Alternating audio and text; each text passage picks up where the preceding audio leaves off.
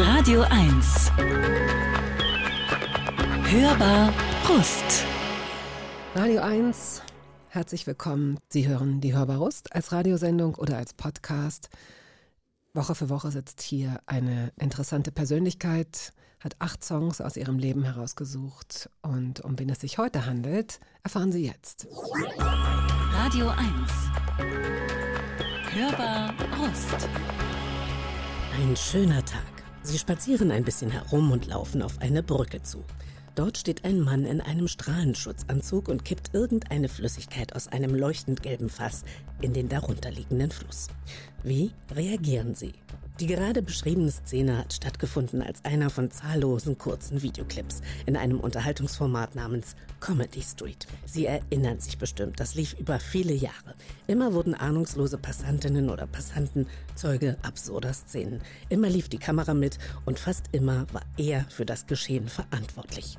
Simon Gosejohann, der im Laufe seiner bisherigen Karriere schon drei Comedy-Preise einheimste. Der 1976 in Gütersloh geborene Comedian hatte stets einen Hang zum Absurden. Irgendeinen Quatsch macht er eigentlich immer. Davon konnte man sich beispielsweise auch in Joko und Klaas Duell um die Welt überzeugen. Jetzt steht ein neues Projekt an. Und das ist auch lustig. Aber nicht nur. Herzlich willkommen, Simon. Hallo, Dankeschön. Ja, hi, hi. Und voller Genugtuung habe ich gelesen, dass du im Jahr 2019 offenbar selbst reingelegt wurdest bei, beim Klassiker, beim, bei der Mutter oder dem Vater aller Kamera, versteckte Kameraprojekte. Ähm, verstehen Sie Spaß? Ja, ja, ist mir so passiert. Ja, richtig. Was genau ist da so. passiert? Wie war das noch? Da habe hab ich bei so einer Serie mitgespielt und dann äh, gab es ein Testscreening für diese mini kleine Serie. Da habe ich mich schon gewundert und ähm, Also die wurde aufgelegt extra, nur die gab es nicht vorher schon, sondern das doch, war... doch, da äh, es, es, es war eine reale äh, Testserie vom SWR und äh, ich hatte eine mini kleine Rolle.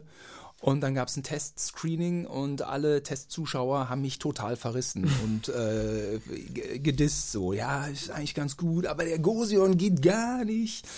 Und ich war aber parallel dazu in so einem äh, separaten Raum und konnte mir das anschauen. Wie schrecklich. Und war so ein bisschen irritiert. Ich dachte, ist jetzt nun so schlimm, dieser kleine belanglose äh, Auftritt? Ja, da habe ich ganz schön, äh, habe ich eine Breitseite gekriegt, äh, kassiert. Ja, ist auch okay. Ja, ja, ja, zu meinen Hochphasen ist auch mal vor mir das Auto dann nicht bei grün rübergefahren, nicht? Und dann äh, wurde ich im Rückspiegel beobachtet und da habe ich mich natürlich gefragt, so, ey, was los? Fahr doch, Mann, Alter, ist grün. Ja, hat sich der Typ dann kaputt gelacht. So, dass äh, so ein paar Seitenhiebe gab es schon mal hier und da. Bisschen, ne? ja, Wie ja, man, die äh, ausgleichende Gerechtigkeit. ja, wie man hinausruft. So, schallt es aus dem, aus dem, wie man in den Wald ruft, so schallt es wieder zurück. Ja. Und ein Jahr später, nee, noch, noch im selben Jahr, glaube ich, 2019, warst du dann auch wiederum der sogenannte Lockvogel und hast jemanden ähm, in so eine Situation gebracht. Weißt du das noch, wie das war und wer das war? Habe ich gemacht? Also Ja. oft, oft habe ich sowas gemacht. Wen habe ich denn da? Das Schon wieder in die Bretouille. mehr. Keine Ahnung. 2019. Also auch für, für Verstehen Sie Spaß, offenbar. Also nee, da irgendwie, nee, da war ich, mit, für die habe ich gar nicht so viel gemacht. Was habe ich denn 2019 gemacht? Da war ich, da weiß ich gar nicht. Ein Wurscht, Jahr, da war es ja- die Welt noch in Ordnung, ne? 2019 ging es mir gut. War die Welt, ah, jetzt verstehe ich, worauf du anspielst, Ja. auf, den, auf 2020. Das ist äh, da dieses markante äh, Datum des Jahres. In, in meinem Leben. Ich weiß nicht, wie es bei dir war. Also in meinem, in meinem Leben. nee.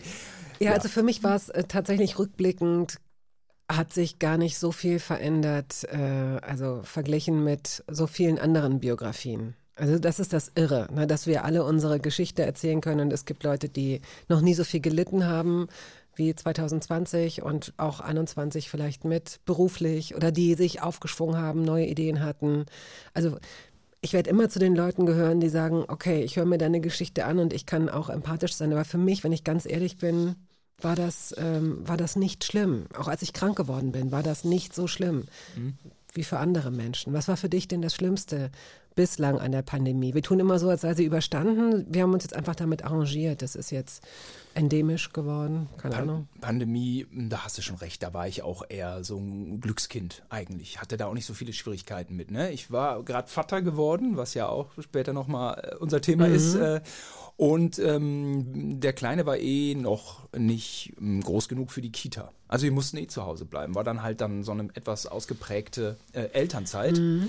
Und ähm, ja, und ich habe dann ein paar Mal gequizt bei Sat 1 und dann war das Jahr auch schon wieder rum. Gequizt bei Sat 1, das ist ähm, äh, Berufssprache und du meinst damit, dass du eingeladen wurdest in verschiedene Formate und dann da. So kann man sagen. Genau, ich, genau, im Fernsehstudio. Das ging irgendwie. Damals war ich ein paar Mal bei Ruth Moschner. Quiz. Quiz hieß das. Buchstabenbattle. Buchstabenbattle. Und ähm, siehe da, äh, dann Schon war Silvester. Ich, schon, ja, so kann man sagen, ja, genau. Ich frage mich, wenn man eingeladen wird zu solchen Quizshows, äh, hast du, hast du nicht die Befürchtung, dass du dich komplett bis auf die Knochen blamierst, wenn so, das kennen ja schon, also ich kenne das, viele kennen das, wenn man mit Freunden und Bekannten, früher spielte man Trivial Pursuit oder andere Sachen, wo es eben darum ging, ach, das ist doch ganz einfach, das ist doch das äh, im, Hürden, im Hürdenlauf äh, 1952, das war doch diese Frau aus Nepal und alle so, äh, und Ja. du so, äh? Du hast völlig recht, da habe ich äh, Angst vor, weil ja auch die Blamage öfter schon mal eingetreten ist. Ich äh, habe mir ernsthafte Gedanken gemacht über das Allgemeinwissen. Ich habe hab mich gefragt, gibt es allgemeine Fakten über das Allgemeinwissen? Wie, wie kann man das beurteilen? Es ist einfach Glück und Pech. Ne? Man kann es nicht. Mal hat man einen guten Tag, mal einen schlechten. Ich weiß nicht. Das Jeder- ging, früher, früher ging, ich glaube, es gab so einen Timeslot, in dem es ging. Ähm, und in dem gab es, in diesem Timeslot gab es aber keine Literatur, was ich weiß, weil ich danach gesucht habe. Ich habe so, als ich, weiß ich nicht, so Mitte 20 war oder auf die 30 zuging, habe ich so gedacht, ich komme mir oft vor wie so ein Blender. Nee, das werde ich dann jetzt auch ganz korrekt gendern. Blender. Blenderin Ja. ja. weil ich einfach äh, vieles, was ich in der Schule gelernt habe, vergessen habe, weil es einfach viele Bereiche im Leben gibt, ob äh, geografische Sachen oder auch politische äh, Sachen, die ich nicht gut einordnen kann, die ich zwar mal gelesen oder gelernt habe, die aber wieder aus meinem Kopf rausrutschen und ich wollte unbedingt dieses verdichtete Wissen einfach nochmal aufnehmen und mir merken. Und ich habe nach Literatur gesucht und die gab es zu dem Zeitpunkt nicht. Es gab nur so Taschenbücher ähm, mit Multiple Choice und das ist ja nicht dasselbe. Wenn du dich dann zwar auf die richtige, du kommst auf die richtige Antwort, aber du kannst es nicht herleiten, weil du hast es irgendwann schon mal gehört. Mhm. Ja, ist ne? was anderes, Man will ja auch immer noch ein bisschen was lernen Mhm. oder das soll so Sinn ergeben. Und, und das war so eine Phase, als auch das Internet noch relativ überschaubar war. Und dann wuchs und schwoll ja alles innerhalb kürzester Zeit an. Und auch die, über, die Berechnungen überschlugen sich, dass das Wissen der Menschheit plötzlich alle zweieinhalb Jahre sich so verdoppelte. Also man kam auch plötzlich gar nicht mehr hinterher. Und selbst Spezialistinnen und Spezialisten keine Ahnung, zum Beispiel Wissenschaftlerinnen, konnten nicht mehr all das wissen, was in ihrem, in ihrem jeweiligen Bereich eigentlich Usus war oder was man so wissen sollte, weil es immer mehr Möglichkeiten gab, sich äh, irgendwie an Wissen zu kommen. ja, das exponentielle Wachstum. Ja. Und es kamen natürlich neue Generationen, wovon ich ein bisschen profitiert habe, weil, äh, was du sagst, ich habe natürlich auch versucht, irgendwie dieses konventionelle Allgemeinwissen irgendwie ähm, mir zu merken, äh, so, ja, aber keine Chance. Ähm, ne, gibt ja diese schönen schönen Begrifflichkeiten, unnützes Halbwissen und so. Ne? Solche Sachen hat man sich oft gemerkt. Oder bei mir ging es ja auch immer so eine Richtung, dass ich mir diesen ganzen Filmscheiß gut merken konnte. Äh, der 50er, 60er, 70er, 80er.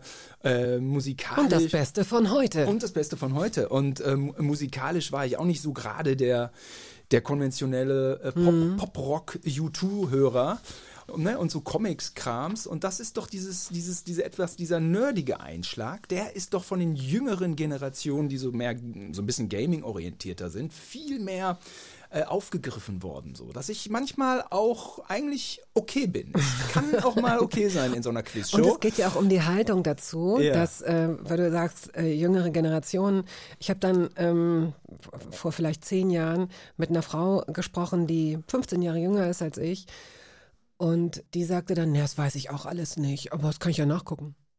Das heißt, sie war, sie, sie ist mit einer ganz anderen Haltung da auch rangegangen. Sie fühlte sich auch gar nicht. Äh, Darf das ich, darf ich Ja, mir das Gedächtnis abgewöhnen? Ja, ich habe ne, ist das die, das ist so eine Frage, die ich mir Vielleicht. gestellt habe, als äh, als Google dann kam. Wobei darf ich mir ja, jetzt, ich, ja, ich und dann kommt der Stromausfall. Es ist, ich glaube, es ist so Stimmt. dieser ja, der klassische Mittelweg, ne? Also auch nicht nur aufs Navi verlassen, sondern schon auch gucken, dass man beim Roten Haus links abbiegt und dann diese ganz lange Straße mit den vielen Bäumen und so. Kann nicht verkehrt sein, da auch mal drauf zu achten. Ja. Weiß ich nicht. Der Mittelweg Der klingt eh Mittelweg. gut. So, deine erste Musik. Ja, ähm, Meine erste Musik. ich glaube, noch nie hat jemand die Communards mitgebracht. Also schon 20.000 Millionen Mal. Nein, wirklich nicht. Ey, also pass auf, wir hatten früher also britische Besatzungszone und wir hatten BFBS, aka SSVC. Und dann haben wir fresh aus London die, die Top of the Pops Folge gesehen. Ja. Da wart ihr noch alle hier irgendwie, da habt ihr alle noch David Hasselhoff gehört. Nein. Süß, ganz süß. Nee, was habt ihr gehört? In der Mitte der Mitte der 80er. Also ihr habt noch die letzte Stock Aitken Waterman Nummer gehört und ich aber schon die nächste als Top 1. Uhu, uhu. Und äh, dann kam wirklich die neue Nummer 1 und das war Jimmy Somerville, der ja vorher, glaube ich, bei Bronski Beat Bronski war Beat, oder so. Das, genau. das war alles für mich zu speziell. Das habe ich alles nicht gecheckt als Kind. Und dann kam er aber neu mit den Communards und hat da einen hingeschmettert und ich war hart Fan. Mhm. Und ja, acht oder neun und dann konnte ich das auch mir schon richtig aufnehmen auf Kassette. Das war so richtig haptisch auch. Haptisch mein erstes Lieblingslied.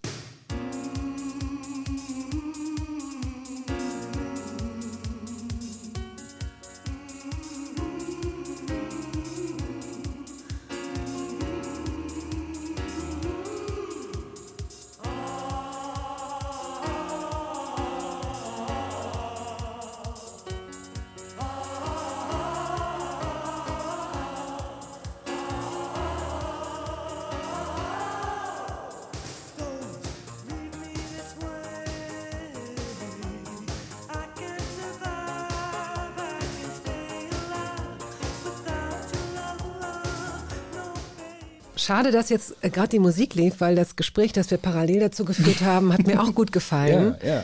Denn äh, es ging es ging los, dass du sowas sagtest wie ich habe das ich habe das total gefeiert. Ich wusste auch als Kind noch gar nicht, was gay ist und so. Ne? So daran haben wir uns daran Ja. haben wir es aufgehängt. Ja, weil ähm, Jimmy Somerville, äh, Communards, keine Ahnung, aber seine, seine Vorgängerband Bronski Beat, die standen in der Bravo mit wir sind schwul, wir sind schwul. Na und werden sie, glaube ich, nicht gesagt haben. Das hat hier der, äh, der ich will jetzt hier nicht, ne, ich will jetzt nicht die Words von Herr Wowereit beiten. Äh, aber wir sind schwul, so. Und ähm, das war so Thema, aber ich bin auch der Kleinste zu Hause. Ne? Ich, war Also du wusstest, du willst damit sagen, dass das für dich schwul, dass äh, du wusstest nicht, was das ist. Das Nee. gab's nicht, das gab's nicht in, in Niehorst und in Gütersloh auch oder zumindest so hast du davon subtil, so subtil gab's das ähm, schon. Also Was heißt das? Es gab Lebensgemeinschaften, gleichgeschlechtliche, und das war auch okay. Ähm, aber da habe ich, ähm, also ich war da noch nicht in dem Alter, äh, um das zu hinterfragen. Meine, meine älteren Cousinen waren da und meine älteren Brüder, die haben sich alle so über dieses Schulthema unterhalten. Es ging an mir vorbei. Dachte, das ist irgendwie so, ja, eine Attitude oder irgendwie.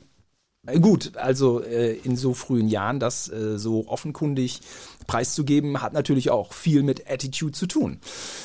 Denke ich mal, dass das auch in London dann äh, auf eine Art äh, Pioniere waren, denke ich mal so. Ne? Anfang der 80er, weiß ich nicht. Es ist, und das, da sind wir dann auch hingekommen, dass es natürlich heute, nee, eben nicht natürlich, aber glücklicherweise eine ganz andere soziale Infrastruktur gibt für Menschen, die sich vorstellen, möglicherweise homosexuell zu sein oder bisexuell. Und wir haben das am Beispiel Von äh, Hannover und Gütersloh dingfest gemacht. Aber du hast natürlich völlig recht, äh, äh, Bettina. Ja, also so bei uns in der Stufe, äh, da ärgere ich mich auch drüber. Ne? Aber Beziehungsweise sagen wir so, ich freue mich natürlich auch. Ähm, ich sehe das natürlich, auch sehr positiv mit diesem Wertewandel. Ne? Aber gleichzeitig. Ähm, Was ärgert dich? Das habe ich nicht verstanden. Ich, ich ärgere mich, dass man da früher dann auch so wenig sensibilisiert für war, ja. So, so irgendwie hat das für einen nicht so existiert oder wenn, dann hat man es nicht ernst genommen. Ähm, und das ist doch einfach auch echt, äh, man muss doch den Menschen respektvoll äh, äh, begegnen. Ne? Und, und so jetzt ist es dann, vor zehn Jahren habe ich einen aus meinem LK getroffen, der war mit, kam mit seinem Lebensgefährten und das, ja, war so voll normal, ja. Aber dann denkt man so, äh, äh, oh, war ich denn damals immer, war ich denn damals immer korrekt? Naja, war man wahrscheinlich nicht. Nicht? Man hat ja schon in so einer Gesellschaft gelebt, in der Männer bevorteilt wurden. Das, ist, kann man ja nicht von der Hand weisen.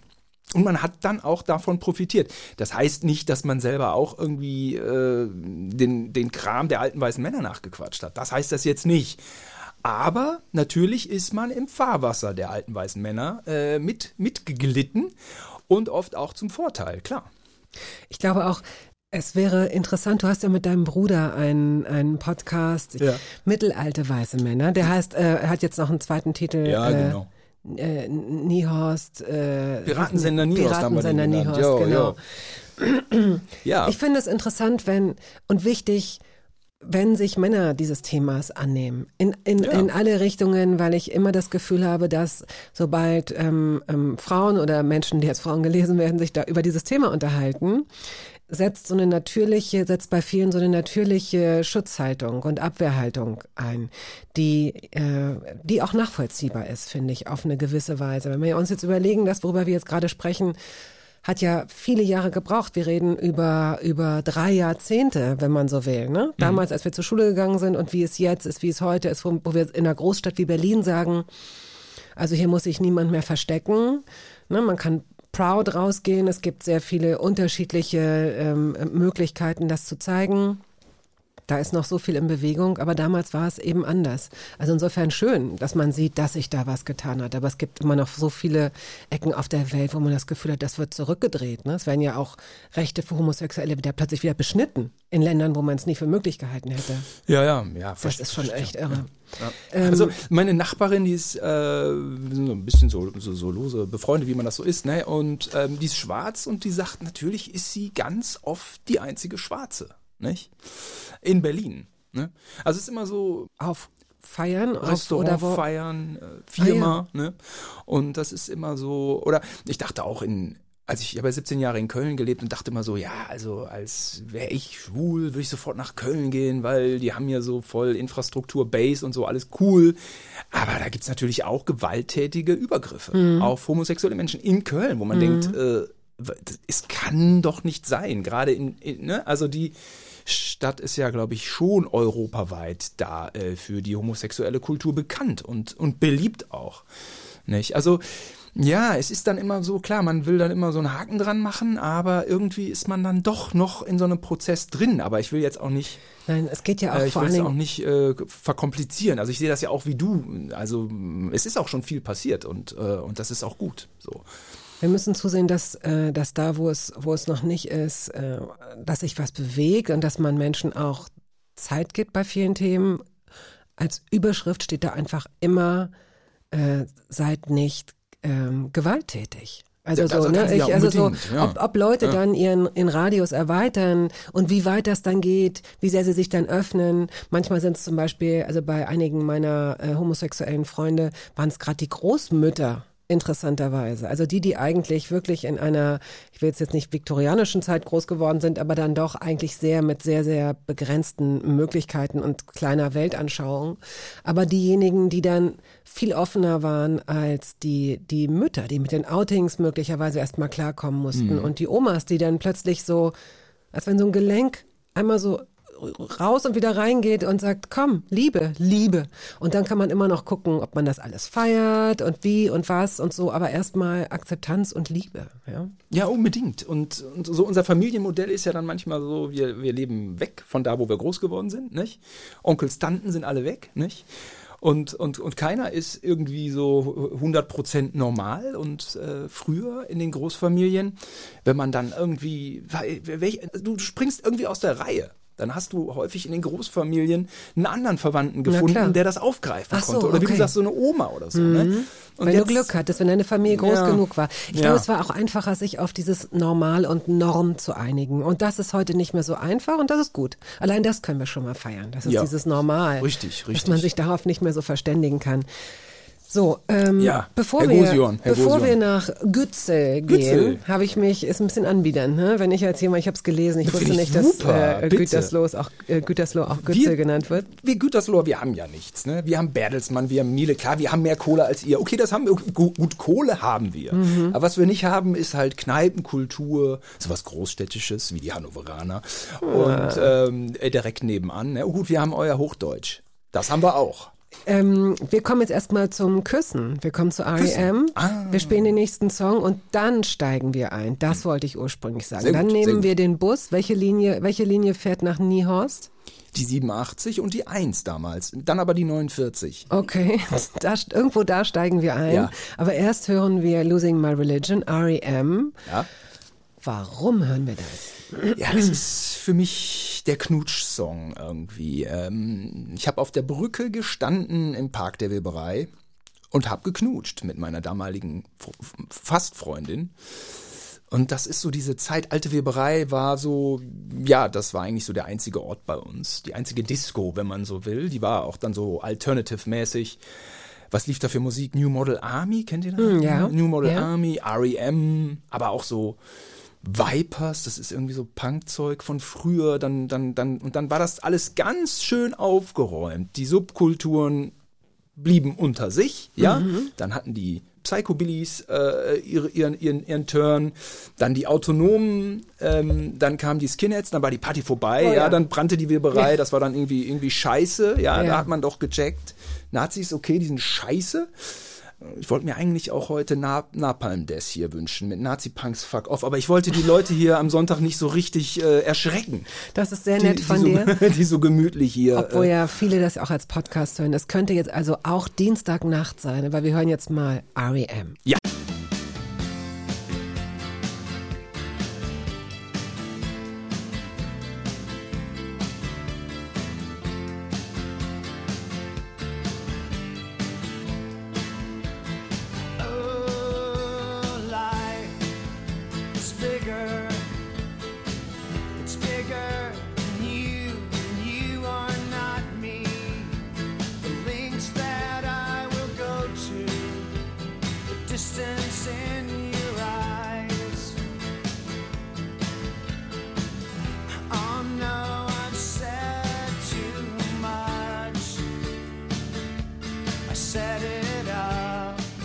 Comedian Simon Gose-Johann ist heute hier zu Gast. Das war REM. Ich weiß nicht, ob Sie äh, zu Hause oder wo sind Sie eigentlich gerade? Sitzen Sie im Auto oder wo kann man, man kann in der Hängematte liegen? Vielleicht sind Sie unter Wasser und haben diese tollen Ohrstöpsel. Ich weiß nicht, Sie könnten überall sein. Sie könnten auf Bäumen sitzen. Sie könnten auf Bäumen sitzen. Der neue Podcast. ähm, also jedenfalls, vielleicht haben Sie sich auch gerade Simon Gose-Johann beim Zitat Knutschen ähm, vorgestellt. ja. Mm. C&A-Hose, Holzfällerhemd. Ja, es gab noch keine H&M. H&M hat uns dann irgendwie, ich möchte diese Firma wirklich nicht äh, zu hoch halten, ich will keine Werbung machen, aber H&M hat uns damals erstmal befreit Ja. von diesen C&A-Hosen und diesem ganzen anderen Kram, den, der unmöglich war. Ja, ist so. Hat Karl Lagerfeld auch so gesagt. Äh, coole Mode ist jetzt nicht mehr so teuer, muss nicht mehr so teuer sein. Ist Der es so. Karl. Mhm. Das war, äh, das war ähm, die Offenbarung der 90er Jahre, ja. Selbstverständlich, Zara, auch gut. Viele gute Mode Modeketten gibt es mittlerweile, auch New Yorker und, und, und. Schreiben Sie an uns, wenn Sie uns einen Werbevertrag anbieten möchten. Wir können ihn gucken dann. Wir, wir gucken, wie weit wir kommen. Ähm, bist du damals als Junge, hast du, hast du so zwei Kategorien gehabt? Knutschen, Schrägstrich küssen oder Sex? Oder äh, war das offen? Also bist du irgendwie zu einer Party gegangen, hast gesagt, hoffentlich äh, finde ich jemanden zum Küssen? Oder war da immer auch im Hinterkopf, mit der ich dann auch Sex haben könnte?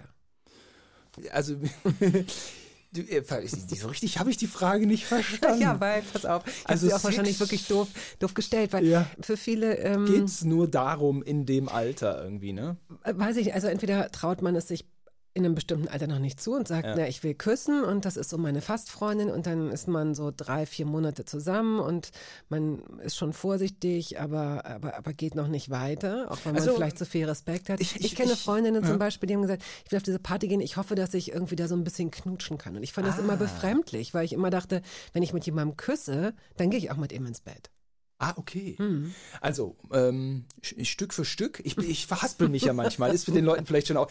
Ich war nicht der große Knattermeister, der irgendwie so einen hohen Bodycount mit 16, 17 äh, schon hatte. Ähm, äh, Gab es auch schon dann in meinem Alter. Ich war das nicht. Ähm, Knutschen, ich sag mal, es, erstmal wollte man auch irgendwie einfach ein Mädchen kennenlernen. Ne? Gut, das ist ein guter Anfang. das äh, ne, vielleicht ansprechen, so diese Überwindung erstmal meistern. Und Knutschen war wirklich auch, es kam mal vor, aber so jedes Wochenende irgendwie darauf zu spekulieren, wäre wirklich sehr unrealistisch gewesen. Also ähm, da hätte ich mich selbst belogen. Okay. So, aber, aber unterm Strich Du hast fast Freundin gesagt, als Anmoderation eben für. Ähm, auf- weißt du noch, woran es scheiterte oder wart ihr einfach beide unsicher oder? Wurde dann meine Freundin, Mhm. aber ich bin da auch so drin, so, so äh, drin gelandet. Nee, scheiße. doof ist doof. Also ich bin da so rein, reinge, wie? Reingerutscht ist Rein, auch- Ja, ist auch irgendwie doof, ne? Aber, Aber auch schön. so, ja, auch. ich glaube, es war noch vor Sex. Mhm. Es war mit 15, glaube ich. Und wie gesagt, der REM-Song lief und danach New Model Army und es war ganz aufregend. Es war wahnsinnig aufregend. Es war dunkel und es war Sommer und ähm, Es ein- war Sommer. Es war Sommer. Niehorst ist ein ähm, ungefähr 800 Seelen Kann man so sagen. Es Dorf. Ist es ja nicht mehr. Ist es, ist es, ist es schon eine. Ist es schon, was ist es? Ist es eine kleine, ist es ein Frage. Ort, Stadt, Ja. irgendwas?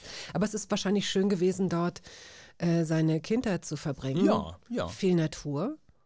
Also Nios ist am Ende ein Stadtteil von Gütersloh, aber ein, ein ländlicher. Ne? Das, äh, das äh, kann man sich vielleicht hier in Berlin nicht so vorstellen. aber, es war na, na, einfach, na. Also, aber, aber es ist ländlich. Ja? Man fährt über die Acker. Und das ist für die Gütersloher äh, ist Niehorst hinterm Mond.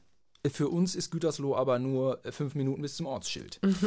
Wir sind da gut aufgewachsen, ja. Äh, zwei Brüder, ne? gab immer was zu tun. Arbeit auch, ja. Wir mussten auch arbeiten immer ein bisschen. Ne? Es ist ein Bauernhof. Wir sind auf dem Bauernhof groß geworden. Wir hatten einen Hühnerstall, eine Schweinestelle. Und, Hast du äh, das als Arbeit empfunden oder, wo, oder war das selbstverständlich? ja, also das Thema Arbeit kam in meinem Leben jetzt früher auf als bei anderen Leuten, glaube ich. Also ich habe mich gewundert, dass ähm, meine Kumpels dann irgendwie alle so einen Ferienjob machen wollten, um sich einen Fernseher zu kaufen. Irgendwie, sie haben dann da Marken in so einer Wurstfabrik so, so Reste vom Boden gespritzt. Und ich dachte, hä? Also wenn ich ihr wärt, dann würde ich jetzt einfach mal sechs Wochen nichts machen, weil, weil Arbeit war für mich schon so ein bisschen so, hm. Es gab schöne Arbeit auf dem Land, es gab auch nervige Arbeit auf dem Land. Was war die nervige Arbeit? Die nervige war Hühner umpacken. Umpacken? Ja, weil wir hatten so einen Hühnerstall, ähm, der, der kam erst dann ins Spiel, wenn es irgendwo zu viel Hühner gab oder zu wenige. Also wir, wir hatten jetzt keine Hühnermast oder irgendwas so mit Küken zu tun, sondern wenn irgendwo ein Stall zu voll war oder wenn irgendwie eine Lieferung, ich weiß auch nicht, dann, dann, dann wurden die bei uns einquartiert. Man könnte sagen Hühnerhotel, aber das wäre ein ziemlich drastischer Euphemismus. äh, andere Vergleiche sparen wir uns, dann landet man auch wieder so im sprachlichen Abseits äh, Käfig halt, ne? Hühnerkäfige, ja. Und dann musste man mal, ich weiß die Zahlen nicht mehr so genau. Ich habe schon mal ähm, irgendwo neulich 10.000 fallen lassen. Es können nicht 10.000 Hühner gefallen. Das kann, können wir als, wir können als Familie nicht 10.000 Hühner umgepackt haben. Fiel mir nachts irgendwann ein. Als ich wach war, ich so, Moment, 10.000 Hühner, das kann, so. Was ja, einem nachts so einfällt. Was einem Moment, das so können keine 10.000 Hühner gewesen sein. Und dann schläfe ich wieder ein. Was gehörte denn zu den angenehmen Arbeiten? Trecker fahren ist gut. Oder wie äh, unser einer äh, Hilfsmitarbeiter sagte, äh, Trecker fahren und Regen, das wie Urlaub. Das hat der Ist das Roger. schön. Ja. Und Radio? Einer von, einer von diesen Treckern äh, hieß, das finde ich sehr lustig, bezogen auf die Art, wie man dich eine Weile auch wahrgenommen hat, medial, Agro-Kid. Richtig, das ist unser, unser Trecker. Wir haben, äh, ja, ach so, Agrokit, das ist unser Deutsch. Wir haben einen Deutsch Agrokit. Das ist ja hier, hör mal, was ist denn das für eine Glas, famose Glas, Recherche? Land, äh, Landmaschinen und so weiter. Ich habe Ja. mich, ich hab mich schlau gemacht. Agrokit, so hat man mich wahr, wahrgenommen, Bettina, Agrokit. Naja, nein, Äh, das war äh, jetzt einfach. Äh, äh, doch, doch, aber es stimmt schon. So einen Job wie du will ich auch haben. Einfach so assi durch die Straße laufen und so rumbrüllen, wo ich so dachte, Alter, wir machen hier irgendwie Gags. Ich schreibe immer, was geht ab? Aber ihr wart wirklich, ähm, bevor du, bevor du Comedy Street gemacht hast und auf diese Zeit bezog es sich, dass ich so manchmal dachte, wow, ähm, da hast du, ähm, und natürlich habe ich es etwas überspitzt formuliert. Aber, und da will ich jetzt nicht zu sehr vor, vorgreifen, aber natürlich habe ich mir Gedanken und viele Menschen haben sich Gedanken gemacht über diese Art der Unterhaltung, die auch Stefan Raab und, und andere, Wiegald Boning, also äh, Emanuel Peter Falvi, also dass man einfach so in, in, in Fußgängerzonen ist und Leute einbezieht. Menschen, die bis dato nicht wussten, dass sie jetzt Teil eines Sketches, eines Clips, eines Videos sein würden. Und das hatte verschiedene Schattierungen. Es ging mal extrem auf Kosten anderer und mal waren Menschen einfach nur dahingehend involviert, dass sie durchs Bild liefen und sich wunderten oder so, ne? Ja, so Und- kann man sagen. Ich habe die ganze Palette bedient. Muss Ja. man wohl fairerweise so sagen. Also klar. Ja, würde, genau. würde dir das heute, äh, und es geht mir jetzt gar nicht darum, das in irgendeiner Weise zu verurteilen, ich weiß, ich, es klingt sehr, sehr das wertend, darfst wie du. ich es jetzt gerade das, gesagt das, das habe. darfst du. Ja, wir können ja vielleicht später in dem Kontext nochmal drauf kommen, inwieweit Menschen eigenverantwortlich sind und ja auch immer gefragt werden mussten, ob sie ihr Einverständnis geben dafür. Mhm. Ne? Also so eine Einverständniserklärung brauchst du, wenn du jemanden, wenn du das ausstrahlst und nicht verpixelst. Mhm. Also insofern, ähm, ja, aber würdest du sagen, dass du das heute noch so könntest? So, so, so Menschen so, so einbeziehen, auch dass du über deine eigene Schmerzgrenze möglicherweise drüber gehst? Ja, das könnte ich, glaube ich, wieder abrufen. Aber ja, die Leute sind da schon ein bisschen sensibler geworden, äh, zu Recht auch. Und äh, du hast ja völlig recht äh, in, in dem, was du sagst. Also natürlich, also für mich war das immer, ich, ne, manche sagen, jeder, der, das ist der King of Pranks oder sowas. Äh, sowas kriegt man schon mal. Prank ist ein Streich. äh, Also, Prank ist- ne, ja. so, hm. Und ähm, der Prank hat mich eigentlich nie so wirklich interessiert, ja. Ich wollte halt immer einen Gag machen, ja. Und ähm, das kann man uns ja jetzt auch nicht, kann man mir auch nicht vorwerfen, dass ich habe Gags liegen lassen. Also es sind ja viele Gags abgefeuert und die stehen meines Erachtens auch im Vordergrund. Ähm, Aber ja, manche Situationen, ähm, und ich gucke mir schon auch manchmal die alten Folgen an, die auch nicht mehr ausgestrahlt werden, weil manche Sachen sind dann auch einfach in die Jahre gekommen. Die, gan- also es ist ja einfach viele Jahre her, die erste Staffel ist von 2002. Und ähm, ja, es geht einfach darum, beziehungsweise ich drehe auch aktuell ab und zu wieder so eine Sachen und ich will auch irgendwie die Leute nicht vor, äh, vorführen. Nicht? Aber das funktioniert natürlich, wenn die Leute so ein Stück weit heftig reagieren. Das ist natürlich immer was, was sich gut klicken lässt, nicht? Wenn du sagst, das ist in die Jahre gekommen, Humor altert ja sehr, sehr unterschiedlich. Interessanterweise so der, der, der große Meister, nehmen wir jetzt bei mir mal äh, Loriot, ist so eine, ist so, ist so zeitlos, könnte man jetzt sagen. Man kann, Ja. ja, man sieht, man sieht anhand der Filme oder so, ne, da kann man schon, da kann man eine Zeit zuordnen, aber im Sinne der, der Humorqualität würde ich jetzt sagen. Vielleicht, wenn ich länger drüber nachdenke, doch, ich glaube schon. Otto hingegen, Otto Walkes, das kannst du festmachen an einer bestimmten Zeit. Ich weiß, ich glaube nicht, dass das heute auf dieselbe Weise funktionieren würde. Oder glaubst du schon? Ist das, wie würdest du sagen, wie altert Humor? Woran merkt man, dass etwas in die Jahre kommt? Also ohne mich selbst äh, beweihräuchern zu wollen, ähm, ich, die, diese Folgen sind jetzt alt, die alten Comedy Street Folgen sind gealtert, äh, liegt in der Natur der Sache. Ich glaube, dass, dass grundsätzlich das Format eigentlich zeitlos ist. Wie, wie, Ja. alt, wie altern denn solche Gags? Weil sie, sind sie dann äh, so, dass man heute sagen würde, oh Gott, äh, heute würdest du mit der Political Correctness sowas nicht mehr sagen Zum dürfen Beispiel. oder sowas? Zum Beispiel über das, was wir schon gesprochen haben, äh, so hier und da haben Figuren eine Haltung an den Tag gelegt, die heutzutage auch nicht mehr witzig ist. Ich meine, auch da war sie ja schon auf einer spielerischen Ebene. Ähm, und, äh, ne, und, und hat nicht mich dargestellt oder meine ernsthafte äh, äh, Unterhaltung, sondern nur um irgendwie einen Effekt zu erzielen. Aber trotzdem ist das dann aus heutiger Sicht schon wieder zu, zu viel. Ja? äh, so altern, äh, ja, die, den Wertewandel, über den wir gesprochen haben, das führt natürlich dazu, dass, dass, dass doch viel aussortiert wird. Beziehungsweise finde ich, für mich ist das eigentlich der Reiz, ja, mit diesem Wertewandel mitzugehen und, und die Dinge neu zu fühlen, sage ich mal. Und da muss man halt einfach sich hinsetzen und ähm, überlegen, über was, über was können, kann man denn Witz machen. Und, und wenn man, wenn man da irgendwie aufmerksam ist, boah, da ergibt sich auch echt viel. Und ich habe schon ein paar Clips jetzt gedreht, äh, die Themen aufgegriffen haben wie Manspreading oder äh, Mansplaining. Wer besser kann das darstellen als ich, als mittelalter weißer Mann so, ja. Und ähm, konnten auch viele, also kommen dann, glaube ich, äh, sind ein paar gute Sachen dabei dann so. Also bei Instagram haue ich manchmal so ein Ding raus, hast du ja mitgekriegt, Ja. glaube ich, nicht? Ja, I was wrong. Ich muss dich kurz unterbrechen für ja, den nächsten musst du Song. machen. Social äh, Distortion. Richtig. Ähm, wofür steht dieses Lied? Das steht äh, für Liebeskummer. Tatsächlich meinen ersten Liebeskummer. Ja, Liebeskummer, ich hatte mich irgendwie getrennt. Und eine Trennung ist ja auch immer etwas, was wahnsinnig viel Energie kostet. Also ich weiß auch nicht, man lässt da irgendwie ein Leben zurück. Oder Erleichterung? Äh, kann auch, ja doch, stimmt, natürlich. Ja, war in dem Fall nicht so. Da war es irgendwie schwer, musste aber so sein. Und da bin ich mit meinem Fiat Uno, bin ich so durch, durch, die, durch den Kreis Gütersloh gefahren, so Ärzte. Und dann lief, ja, dann habe ich Social Distortion, I Was Wrong äh, gehört. Für mich eine, eine Hymne, Liebeskummerhymne, aber eigentlich I Was Right, Bettina. Eigentlich was I right.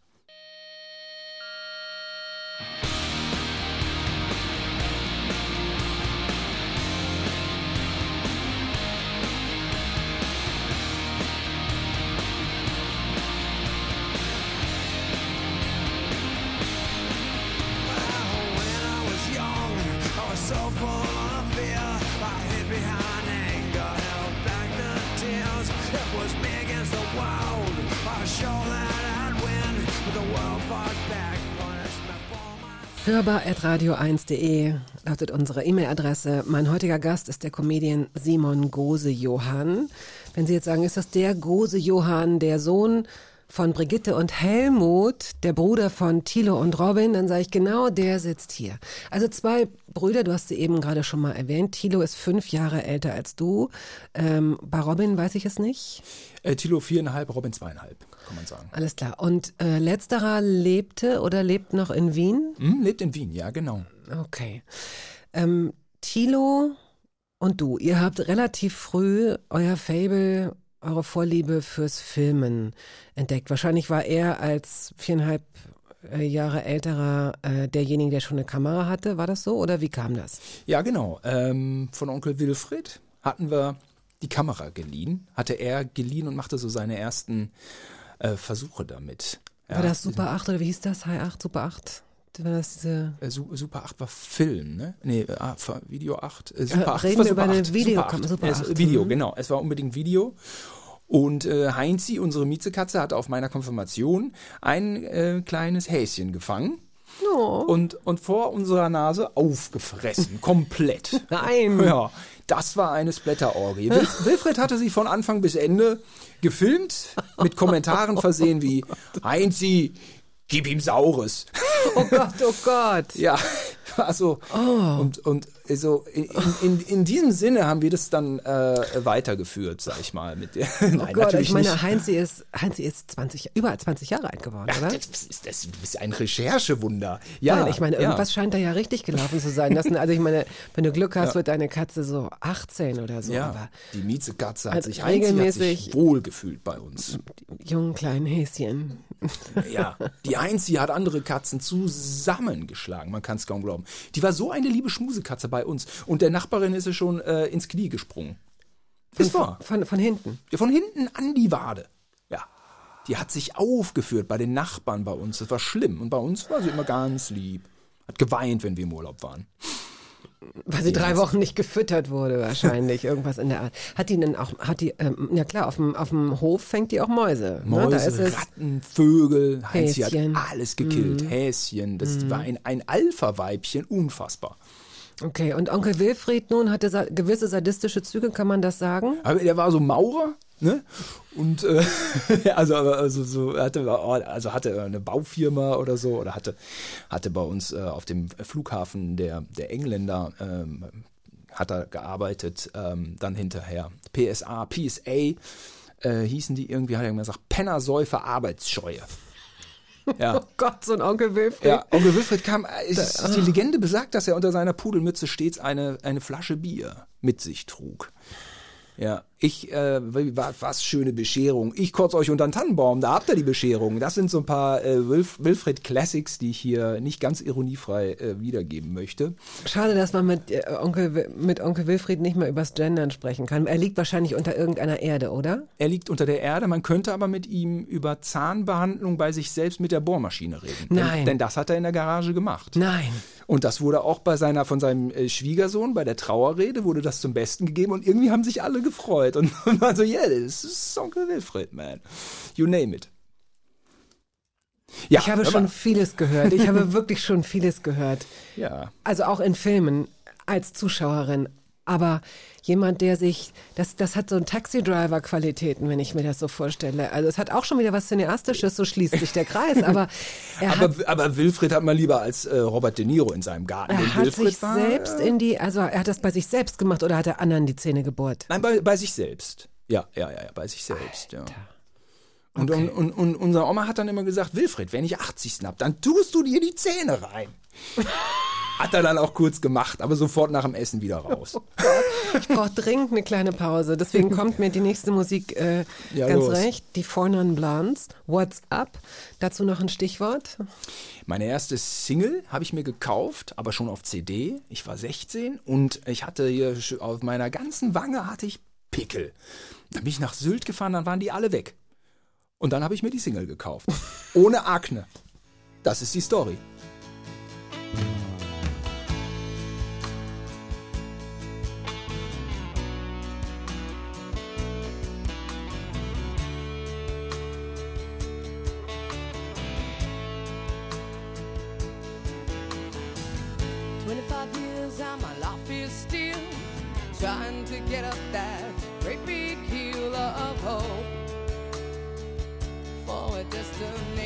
I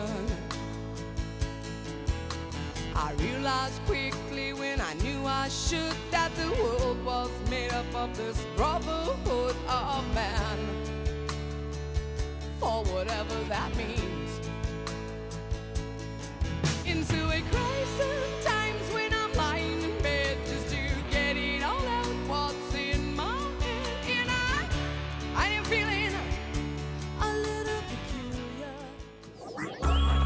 Radio 1. Hörbar Brust. Yo, what up? This Wyclef with Mary J. Serenade the girls with my acoustic guitars. You know what I'm saying? Yo, fellas having problems with the. Die Hörbarust ist eine Radiosendung. Immer sonntags 14 bis 16 Uhr. Das Team der Hörbarust ist Mariam Celik. Yay! weil sie schreiben uns manchmal, was uns freut, weil dieses uns, das sind dann Mariam Celik und Bettina Rust, das bin ich. Ähm, und dann sagen sie immer Grüße ans Team. Und jetzt will ich einfach mal sagen, das Team, le Team, C'est c'est toi et moi. Wir sind zu zweit hier, genau. Also vielen Dank für all Ihre ähm, in der Regel wohlwollenden äh, Grüße und E-Mails und so weiter. Das dynamische Duo. Das dynamische Duo, der neue Podcast mit so Max Gruber, aka Drangsal, können Sie sich anhören. Oder Anja Kling, Silvana Koch-Merin, Tristan Pütter, Andreas Pietschmann, ähm, Antje Boetius, Mimi Fiedler, Eva Karl Faltermeier, Jochen Distelmeier, Jeremy von Matt, Uschi Brüning, Curse, Guido Maria Kretschmer, Martin Rütter, viele, viele, viele Leute. Ach, Gerburg Janke, die, spr- die äh, auf die weise ich nie hin. Dabei war das auch so eine schöne Sendung mit der. Können Sie sich alles noch anhören als Podcast über die Podcast-Plattform oder über YouTube. Und wenn Sie aber zu spät kommen, dann können Sie die nämlich nicht mehr anhören. Und deswegen rate ich Ihnen, abonnieren Sie die Hörbar als Podcast. Es kostet Sie nichts, aber dann bekommen Sie wirklich alle Gespräche und können immer noch entscheiden, was Sie sich anhören wollen oder nicht. Heute sitzt hier Simon Gose-Johann. Er ist ähm, Comedian. Ist das eigentlich vollständig und Filmer? Was soll ich, wie soll ich dich noch vorstellen? Ach, vielleicht auch einfach Entertainer auf irgendeine Art und Weise. Hier sitzt heute Simon Gose, Johann auf irgendeine Art und Weise irgendwie auch Entertainer und Filmemacher. Denn das ging ja, das war so ein bisschen. so ein bisschen, ne? Zumindest ging es so los. Ja, richtig. richtig. Mit deinem Bruder und dir und der Kamera von Onkel Wilfried. und der Wiese hinterm Haus. Ja, ja. Was habt ihr gemacht? Was für Filme waren das? Ja, ich äh, kam von Sylt wieder. Die Akne kam zurück. ich musste Filme. Genau, also äh, genau, also äh, Thilo und ich ähm, und auch, auch Robin äh, selbstverständlich auch äh, immer immer mal. Ja, wir haben halt, äh, wir, wir sind halt so klar das VHS, die VHS-Generation. Wir haben so die harten Streifen uns reingezogen. Ja, alle möglichen Chuck Norris, Stallone, so Rambo. Was man da- Splatter-Movies? Splatter-Movies, äh, was man so in den 80ern geguckt hat, ging natürlich dann auch rüber in die Zombie-Richtung und so. Äh, die verbotenen Filme waren für uns spannend. 50 verbotene Filme gab es in Deutschland ungefähr. Äh, so, ne? Und ähm, ja, als wir dann selber kreativ wurden, ja, wir haben dann so Genre-Parodien gedreht eigentlich. Also mein Bruder, ich habe mitgewirkt. Mein Bruder ist da mit Sicherheit mehr noch der Filmemacher, aber wir haben dann einen Superheldenfilm am Anfang der 90er gedreht Da war mir doch ganz klar der Zeit voraus, ja. Also lange vor Marvel-Universum ist da schon der Superheldenfilm Captain Cosmotic in Niehorst entstanden. Und das ging natürlich nur mit so, ja, mit so, ja, mit so einer irgendwo ironischen Herangehensweise. Also mit auch, ja, Trash war auch so ein Wort damals. Ich habe hier so Titel gefunden, wie, und es ärgert mich sehr, dass ich diese Filme nie gesehen habe. Ähm, Brennpunkt Neverhorst, also Niehorst, Neverhorst, Ingo Jones und die schlimme Mumie. Ja, richtig. Ähm, also es gab da die Amateurfilmszene fand es super. Also was auch immer ihr da auf die Beine gestellt habt, das ging dann wie auch immer ihr das kopiert habt, an das ein oder andere Festival. Ihr habt manchmal Festivals gewonnen, ihr habt manchmal Preise gewonnen Richtig. und habt euch auf diese Art und Weise auch einen Namen gemacht. Das ist wahr, ja. Die 90er, ähm, die waren so ein bisschen so irgendwie, so ein bisschen Punkrock-mäßig, nicht? Also mein damaliger äh, Vorgesetzter, der meinte zu Ingo Jones, ah super, da werden Nazis zersplattert, ich bin Fan. Also ähm, ne, das war dann so mit, über Peter Jackson kam das, äh, Splatter war einfach noch so ein bisschen so ein Tabubruch, ja, mit dem man eine Aufmerksamkeit bekam. Aus heutiger Sicht guckt man sich irgendeinen x-beliebigen Film bei Netflix an und es fließt das Blut in Hülle und Fülle. Das war in den 90ern nicht so. Da war das irgendwie immer so ein bisschen verboten. Kettensägen-Massaker war so, Zum- das, so, so, das war Ja. ganz, ganz oben. Also das ist das Einzige, was ich kenne. Ja. Ich sowas nie. ein absoluter äh, Klassiker des Indie-Kinos. Äh, kann man nicht anders sagen. Gut gemachter Film, äh, ohne wirklich eine perverse Gewaltdarstellung. Also die fehlt ja bei Kettensägen-Massaker. Aha. Ja, das ist ja gar nicht da so. Und natürlich hat der Film Suspense und ist auf seine Art krass, ja. Aber ähm, damals stellte man sich da irgendwie einen ja, Leatherface vor, wie er da irgendwie die Leute zersägt. Heutzutage zersägt er die Leute, es ist, den, es ist jedem egal. Aber äh, der, der erste Teil ist nicht so. Ähm, das kann man jetzt so nicht sagen. Äh, egal, aber er war verboten und damit natürlich äh, ein Mythos. Mir fällt Dexter ein. Das ist ja auch schon wirklich eine Dexter. alte Serie. Das war ja wohl eine der ersten, ich weiß nicht, Netflix-Serien oder ich weiß es gar nicht, vielleicht war es auch gar keine Netflix-Serie. Es war vor Netflix. Netflix wäre jetzt You, Bettina. Ach ja, Das ist stimmt. der Hab ich, ja, neue ja, ja, da habe ich auch. Äh, ja, ja, ja, ganz genau. So, dass es einfach legitim ist, dass der Sympathieträger, wenn man so will, Killt, was das killt, Zeug hält. äh, schneidet, rattert, Ja. fräst Ja. und äh, es gibt doch so eine ganz fiese Maschine, Gubbert, Gub- Gubber, Gabbert, Gab, die Gabber-Maschine. Hast du die nicht, kannst du die nicht auch bedienen? Wie heißt das? Scheiße, ich Äh. der- hab's mir rausgesucht. Der You-Killer meinst du jetzt? Nein, du. Du, äh, es gibt doch so eine, wie heißt denn diese Maschine, die, mit der man den Boden so auflockert mit diesen Äh, Grubber. Grubber. Grub- Grubber. Ja, Grubbern kann ich, äh, also, also ja, wie ein junger Gott. Ich bin ein Grubbergott. Okay, Grubbern. Grubbern ist, Grubbern. wenn man, wenn man den. Boden auflockert, oder? Richtig, warum hab ich, warum war ich damals kein Serienkiller? Was hätte ich alles, wen hätte ich alles weggrubbern können? Im Himmel. Aber ich glaube, wenn man grubbert, dann, dann tötet man wirklich wahllos, oder? Da hinten hat man so viele verschiedene scharfe Messer, die in den Boden eindringen und wieder hochkommen. Es sind wahrscheinlich keine Messer. Was ist das? Ja, doch, es So sind Zähne. schon auf eine Art Klingen, die zumindest den Boden aufreißen. Also da, dass, dass ich da nie drauf gekommen bin. Äh, nee, da, aber das, du, hast du recht. Äh, ja, das äh, könnte man dementsprechend zweckentfremden. Es ist noch nicht zu spät. Aber ich will auch hier niemanden auffordern zu irgendetwas. Äh, nur wenn die Kamera läuft. Also wenn ihr daraus einen, einen Film macht, aber nicht, wenn es in irgendeiner Weise, na, ihr wisst schon. Und dann kam dieser Film. Ah, toller Titel. Operation Dance Sensation, Richtig. der später dann auch 2003, 2004 von Stefan Raab promoted wurde. Also so langsam habt ihr euch den Weg gebahnt. Man muss dazu sagen, es gab damals noch ähm, Viva 1 und Viva 2. Das heißt ein, eine große Spielwiese für alle möglichen Formate und Menschen, die sich als Moderatoren und Präsentatoren und Präsentatorinnen ausprobieren konnten. Operation Dance Sensation nun erzählt vom bösen Söldner Atlas, vom guten Kopfgeldjäger Jackson, Ja. gespielt von deinem Bruder. Du, du warst natürlich Atlas. ich war ehrlich. Beide, und das ist ein Plot, der mir wirklich die Gänsehaut über den ganzen Körper treibt. Ihr wollt gebrauchte Waffen verkaufen und eröffnet dafür eine Tarnfirma, und zwar eine Disco mit dem Namen Dance Sensation. So ist das. Richtig. Ähm, beziehungsweise äh, Jackson, der Kopfgeldjäger, wird genau dieses Unterfangen äh, unterbinden. Mit einem sehr hohen Bodycount am Ende, wie man es aus den Filmen kannte, der 80er.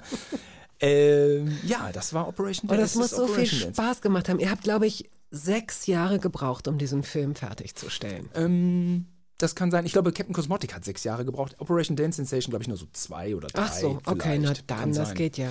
Ja, es war viel Arbeit. Ähm, da war man so in diesem Studentenalter. Dann, dann ging das. Kamen alle irgendwie so freiwillig. Ne? Da ging es auch nicht um Geld. Und ähm, dann ist, haben wir das geschafft. Also Thilo war derjenige, der Film studiert hat. Nicht? Mhm. Und ich war ja auch schon so ein bisschen in der Medienwelt unterwegs. Wie du sagst, Viva, Viva 2 war wirklich ein Alternative-Sender. Genau, das Wort ist mir eben nicht eingefallen. Aber das hat natürlich Nirvana angestoßen. Ähm, dass die 90er und Rage Against the Machine und so, die, diese Alternative-Kultur, in, in der sich viel getümmelt hat. Und eben auch so dieser etwas abseitige äh, filmische Geschmack noch zu Hause war. Ne? Und, und da aber auch irgendwie immer eine Klientel gefunden hat. Das, das hat natürlich gut gematcht irgendwie. Du hast vorher eine Ausbildung gemacht. Hast du das gemacht, ähm, weil das der Deal mit deinen Eltern war, um sie zu beruhigen? Ja, und um mich zu beruhigen. Genau, ich habe eine Ausbildung als Industriekaufmann gemacht und zum Ende der Ausbildung haben wir einmal Captain Cosmotic, habe ich da gezeigt und da wurde ich beschimpft, was denn nicht mit mir normal wäre. Von so deinen Eltern, oder wie? Nee, nee, Entschuldigung, von meiner in der, in der, in der, in der Klasse der äh, Auszubildenden. Die waren alle so, so alt wie ich oder zwei Jahre jünger, die haben mich beschimpft, weil wir hatten bei Captain Cosmotic schon auch ein paar, ein paar ordentliche Splatter-Szenen, also so effektmäßig ganz ordentlich. Aber es war ja auch lustig, ja. Die FSK hat den ab 12 freigegeben. Nicht? Und dann sitzt du da in Bielefeld-Sennestadt mit Gleichaltrigen, die, die dann so gedacht, das kann nicht sein, was dreht ihr denn für eine kranke Scheiße? Dann denkst du, okay, ich muss mal weg jetzt aus Bielefeld-Sennestadt. Jetzt muss ich mal weg. Warum hast du denn überhaupt, also Industriekaufmann, was wäre denn dann Plan A oder Plan B, je nachdem gewesen? Was, wo hast du dich denn gesehen? Ich dachte, man muss lernen, mit Geld umzugehen.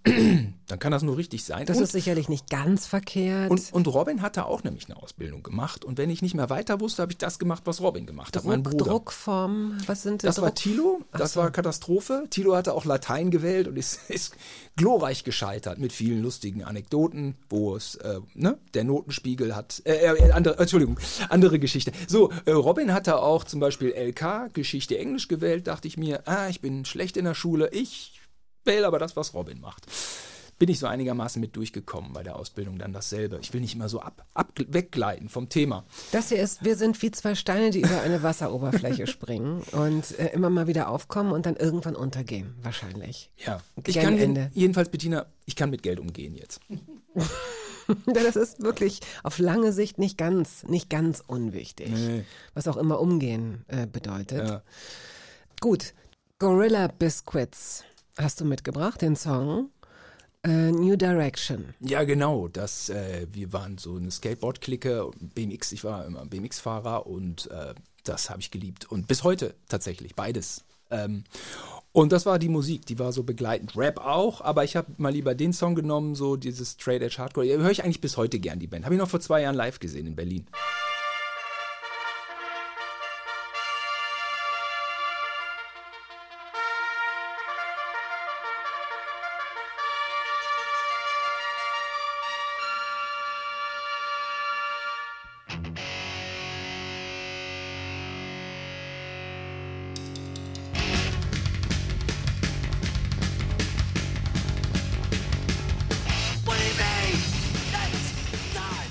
Comedian und Entertainer Simon Gose-Johann sitzt mir heute als Gast gegenüber. Bevor du zu Viva gekommen bist, oder zu Viva 2 auch in dem Fall, ähm, warst du Mitglied eines, oder Mitglied, Teilnehmender, sagen wir es mal so, eines doch für damalige Verhältnisse sehr, sehr experimentellen Formats, das im WDR lief, WG Europa oder so ähnlich, ja? Es, war, es war Klein-Europa in einer WG. Sechs äh, junge Menschen, eine Spanierin, eine Irin, Franzose, Italiener, Pole, Deutscher.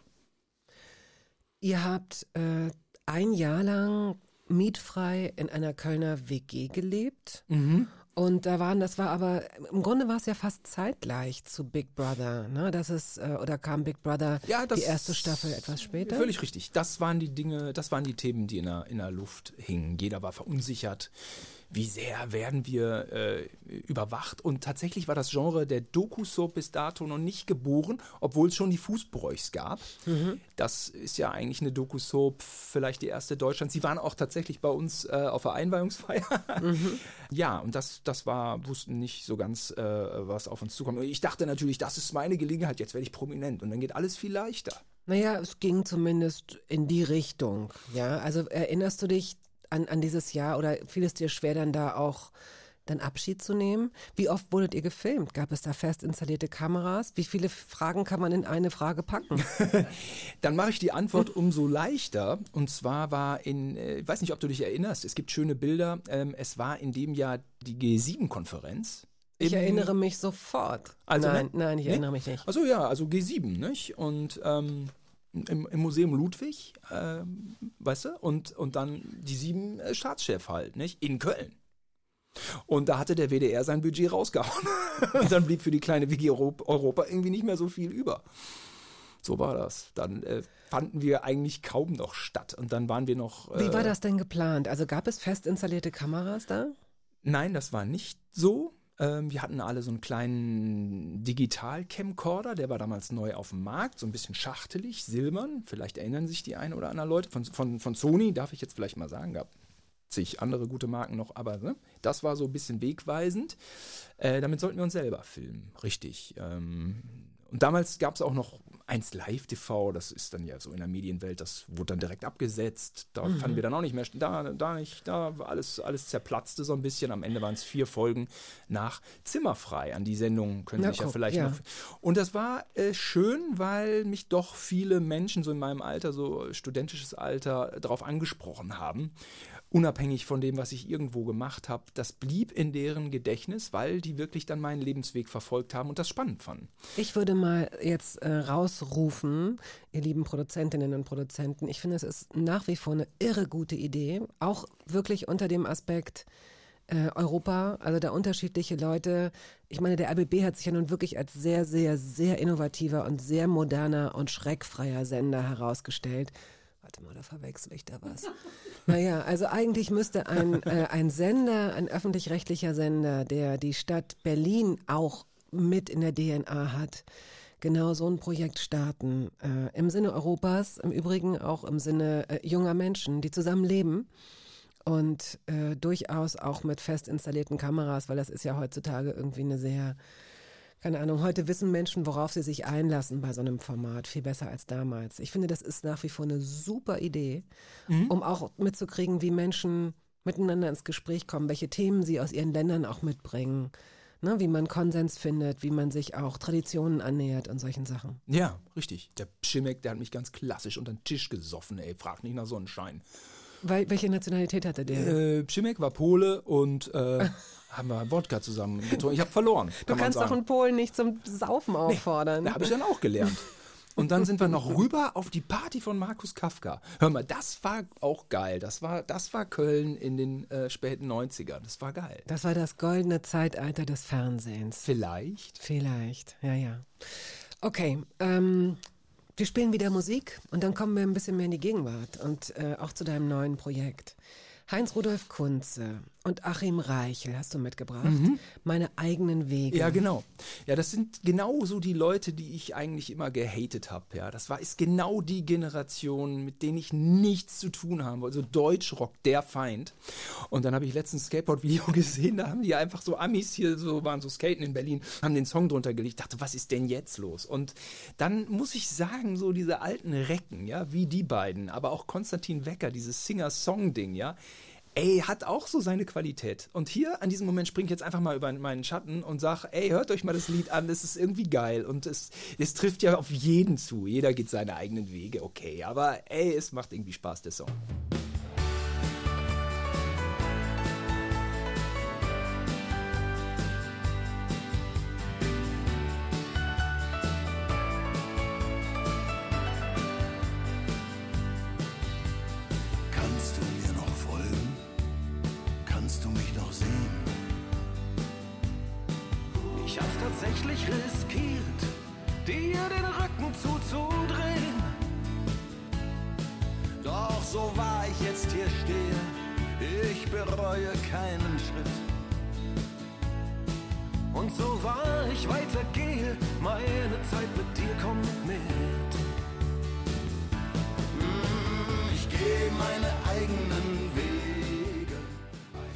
Das war schon ein Song, bei dem es mir, die ich nichts mit der Skateboard-Szene zu tun habe, schwerfällt, dass ich mir vorstelle, es ist nicht ganz so einfach, dass ich mir vorstelle, dass Amerikaner diesen Song unter einen Skateboard-Szene legen. Habe ich auch nicht gecheckt. Bin ich, war ich sofort Fan, dass die das gemacht haben. Ich Das weiß nicht. ist so diametral. Ja. Also das ist, Und deswegen gut. Gut, du hast Oder? ja, ja, also wie gesagt, ich verstehe zu wenig davon. Wahrscheinlich äh, ist da eine Ebene, die ich noch nicht ganz gecheckt habe. Mich inspiriert, inspiriert das immer so musikalisch. Also mein Musikgeschmack ist nicht so richtig so eine Passion, sondern Musik ist für mich oft auch so ein bisschen Beiwerk. Deswegen ist der auch so ein bisschen durchwachsen. Also ich habe mich hier total zurückgefahren. Ich habe auch dann manchmal noch mehr Krach so im Angebot, aber ich merke schon, das, es geht hier auch vielleicht so ein bisschen an die Grenzen. Aber Radio 1 ist ja so ein Nein. Radio 1, wir sind, das ist, und außerdem wird aus dem Podcast äh, wird dann sowieso die Musik rausgeschnitten. Ja, genau. Das, naja, gut. Also Miriam ist jetzt gerade unzufrieden. Ne, wir machen immer so den Anfang des Liedes und den, äh, das ist auch vielleicht für diejenigen unter Ihnen und euch interessant, die, äh, die den Podcast noch nie gehört haben, sondern immer sonntags. Hm? Ähm, das ist nicht eins zu eins. Also klar, es ist sowieso weniger Zeit, weil die Nachrichten wegfallen und so, aber die Songs werden angespielt und rausgefadet. Wie lange ungefähr? Eine Minute insgesamt, Mariam? Ja, 45 Sekunden. Ja, guck. Und sie macht das immer. Die, die gute Seele dieser Sendung. Du hast ja sogar ein Fingerboard. Das richte ich jetzt, diesen, diesen Satz mit dem Ausrufezeichen richte ich jetzt wieder an, an dich, Simon. Was ist denn ein Fingerboard? Nee, kennst du es nicht? Nein. Also jetzt, Ja. ich habe ich es gegoogelt. Ich weiß jetzt, was Ja. es ist. Ja, gut, es ist gut, ein gut. Skateboard für, also das, das so aussieht, als wenn, wie so, für so Barbies oder so. Exakt, ja. Ähm, ja, es ist eigentlich, finde ich, schon abgefahren, weil das gibt eigentlich nichts Vergleichbares. Also Fingerboard ist ein Skateboard für die Finger und man kann damit wirklich so Skateboard fahren wie im Video. Und man muss dann die Tricks auch beherrschen und es ist wahnsinnig schwierig. Einfachere Tricks sind nicht so schwierig. Was natürlich cool ist, weil man kann mit dem Fingerboard auch, wenn es draußen regnet, bei sich zu Hause wahnsinnig klar. Okay. brutale Gaps nehmen oder, ähm, oder halt Rails, nicht? man, äh, ja, also ja, äh. Rails sind ähm, Treppengeländer. Ne? Das ist natürlich so ein bisschen die Königsdisziplin der Streetfahrer, ob nun beim BMX oder beim Skaten. Rails sind schon eine Ansage. Du kannst dir vorstellen, dass man als Mann da schwer stürzen kann. Aber die Frauen äh, sind auch am Start auf jeden Fall. Also Frauen-Skateboard ist Und lass cool dir sagen, geworden. wenn Frauen auf eine ähnliche oder genau diese Stelle ist stürzen, nicht so viel besser. ist es nicht sehr viel besser. ja, das habe ich, hab ich auch schon mitgekriegt. So, Ja. aber ähm, apropos cool, ähm, äh, How to Dad heißt dein neuer Podcast. Jo, und jo. darin fragst du dich, beziehungsweise eigentlich die, um die es geht und die es letztendlich auch beurteilen, nämlich Kinder. Und du hast ein paar ziemlich plitsche Kinder gefunden. Also die sind wirklich plitsch heißt äh, aufgeweckt, die sind, die können toll erzählen, finde ich, die sind selbstbewusst, freundlich, die haben was in der Birne. Ähm, und mit denen unterhältst du dich darüber, wie man eigentlich ein cooler Vater ist, was dazugehört. Ja, genau. Also richtig, so ein bisschen war ich ja dann doch immer ein bisschen cringe oder peinlich in meiner äh, Fernsehhistorie und das gehört auch so ein bisschen zu meinem Wesen dazu. Aber äh, nicht minder interessiert es mich natürlich auch, so wie die das sehen. Diese, diese, diese Frage kann jetzt nur ich stellen. Wie kann ich ein cooler Dad sein? Ähm, kann man vielleicht als Papa äh, sein Kind gar nicht so gut fragen, ja? Ich kann das schon. Und äh, ja, das ist so die Motivation, die ich so habe. Äh? Stellvertretend für andere. Also du Ja. willst so, du willst es für dich, du bist selbst Vater eines Sohnes, der jetzt drei ist oder vier? Der ist, äh, wird im Mai vier. Genau. Und äh, richtig, das ist so meine Mission. Ja, ich äh, will später mal ein cooler Papa sein, weil es ist einfach so, du hast dann den Fahrradhelm auf und äh, musst ihn ja auch tragen. Du willst ein gutes Vorbild sein und im selben Moment hast du aber vielleicht deine Coolness auf der Strecke gelassen. Was ist ne? denn Coolness? Boah, was ist Coolness? Ja, das ist auch sowas, womit ich mich mein ganzes Leben beschäftigt habe. Wie schafft man es, cool zu sein? Ähm, ja, so, so, eine, so eine gewisse Lässigkeit, so eine Unabhängigkeit, ja. Oder irgendwie, mm, ja, man, dass man, man selbst ist, ja, obwohl man vielleicht einen Fahrradhelm auf, auf, dem, auf dem Kopf hat. Das nicht? ist doch, glaube ich, schon, und da, das ist doch, glaube ich, schon die Lösung, dass äh, solange man noch relativ jung ist, denkt man, dass die Coolen die sind, die gegen bestimmte Regeln verstoßen und sich irgendwie einen Scheißdreck kümmern zum Beispiel. Die sind einfach cool, die stehen drüber. Stimmt. Ähm, und, und dieses Wort, vielleicht ist das Wort auch einfach wirklich ein Gefäß, das damit einverstanden ist, dass sich der Inhalt mit den Jahren ändert. Denn heute ist cool genau das, was du jetzt gerade beschreibst, für mich finde ich. Cool sind Menschen, die sich nicht so sehr von anderen Leuten beeinflussen lassen, dahingehend, wie sie sich selbst beurteilen. Das ist toll. Ja, das ist richtig. Und ähm, das denke ich auch. Und, und ich gebe dir natürlich auch vollkommen recht. Ich glaube, es ist ein Gefäß, was unterschiedlich gefüllt wird. Aber manchmal denkt man als Papa, was ist cool? Ich, ich weiß es einfach nicht mehr. Ich Ist- ist weiß dein es Vater nicht cool? mehr. Ma, mein Vater, ja, auf eine Art ist der cool, ja. Ist- Wodurch? Ja, weil er genau eben das ist, was du sagst. So harte Urwestfale, äh, so eigensinnig. Ähm, Cool ist ja nicht stur. Das ist ja nicht damit gemeint. Okay, mein Vater ist eher stur. Aber das ist dann halt eben so, ne, wenn man dann, dann so die Kinder fragt, was man dann für Antworten kriegt, ja, und wie die einen völlig neuen Zeitgeist annehmen und äh, völlig für äh, als, als, als selbstständig äh, so weiterentwickeln, ja. Gib mal ein Beispiel. Ja, also zum Beispiel der eine, der war so äh, völlig nerdy, der, der war begeisterter Schlagzeuger, ja, dann, dann hat er sich irgendwie auch für ACDC begeistert, dann denkt man so, okay, das hat er irgendwie vom Vater, hat er aber nicht. Er hat sich begeistert für ACDC, Basketball, Schlagzeug und elektronische Musik. Und er sagt, wenn er so Basketball spielt, das hat so einen, so einen Rhythmus, ja, das ist auch irgendwie, also Basketball ist irgendwie für ihn auch wie Musik. Und das sind so, das sind so Aussagen, wo man so denkt, so, Wow. hä? Ein Mädchen ist kulinarisch auf der ganzen Welt zu Hause, wo man auch denkt, okay, mit zehn? Ah ja, okay, kennt sich aus, ja, mit äh, Artischocken äh, und, und, und diesen Dingen, ja, das, das mag sie gern, ja, vor allem auch die fernöstliche Küs äh, Küche, wo man denkt, hä? Aber es ist halt einfach, es macht, es macht einfach, einfach Bock, die auszufragen. und und Das die haben auch ich. Spaß, die haben auch haben- Spaß rauszuhauen. Weil, weil, weil, weil so, so, ne, also Entschuldigung, jetzt habe Das habe ich gemerkt. Ich habe zwei, äh, zwei, ähm, äh, mir zwei Episoden schon angehört. Äh, aber welche Rückschlüsse lässt das auf die Väter zu in dem Fall? Wir wollen ja auch die Mütter jetzt gar nicht aus, äh, ausklammern. Also Fakt ist, dass Nee. das jeweils Kinder geworden sind. Was auch immer sie schon mitbringen, das weiß man ja irgendwie nicht. Man weiß nur, dass Menschen, wenn sie auf die Welt kommen, immer schon eine, irgendeine Art von Wesen mitbringen. Und wenn sie dann sehr viel Glück haben, haben sie tolle Eltern, die ihre Fähigkeiten unterstützen und die sie vielleicht ein bisschen leiten. Ähm, aber was sagen solche, solche Aussagen über die, über die Dads aus, also über, über ihre Väter? Ja, also es, ist, es wächst eine Generation von Individualisten äh, an, äh, heran. Es ist unglaublich. Äh, Dads, ja, klar. Also die, die, die wachsen natürlich auch in einem tollen Umfeld auf. Ne? Ähm, Und was ist ein tolles Umfeld? Hat das immer, das hat ja nicht immer was mit Geld zu tun. Da geht es wahrscheinlich um Aufmerksamkeit, da geht es um Zuwendung, da geht es, weiß ich nicht, um, um Bildung, dieses sehr hölzerne Wort in dem Kontext. Oder welche Worte würdest du jetzt nutzen? Unbedingt. Das ist der Schlüssel dazu. Unbedingt. Ähm, dass man da, äh, ja, natürlich, also mh, Kinder müssen dann auch schon dahingehend so unterstützt werden, auf jeden Fall.